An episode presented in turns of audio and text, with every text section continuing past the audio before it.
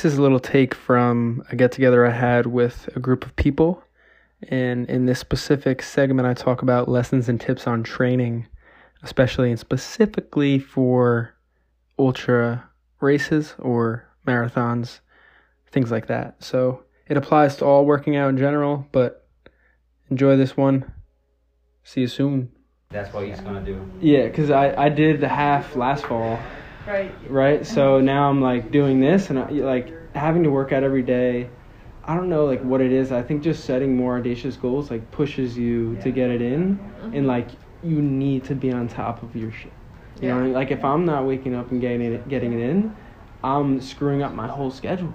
I feel the same way. You know what I mean? Yeah, And then you eat yourself up and you're like, ah, I didn't do it, and now I feel guilty. Now everything's pushed back. Yeah. But I think, I think one, what I realize is like scheduling out your week is huge, and then once you have everything set in place, holding yourself accountable, making sure you get to bed on time, get enough sleep, um, and then just not feeling bad for yourself if you like fall off track a little bit.